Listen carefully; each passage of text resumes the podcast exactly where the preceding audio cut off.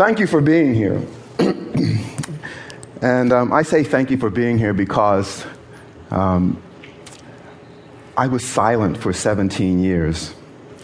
And the first words that I spoke were in Washington, D.C. on the 20th anniversary of Earth Day, and my family and friends had gathered there to hear me speak. And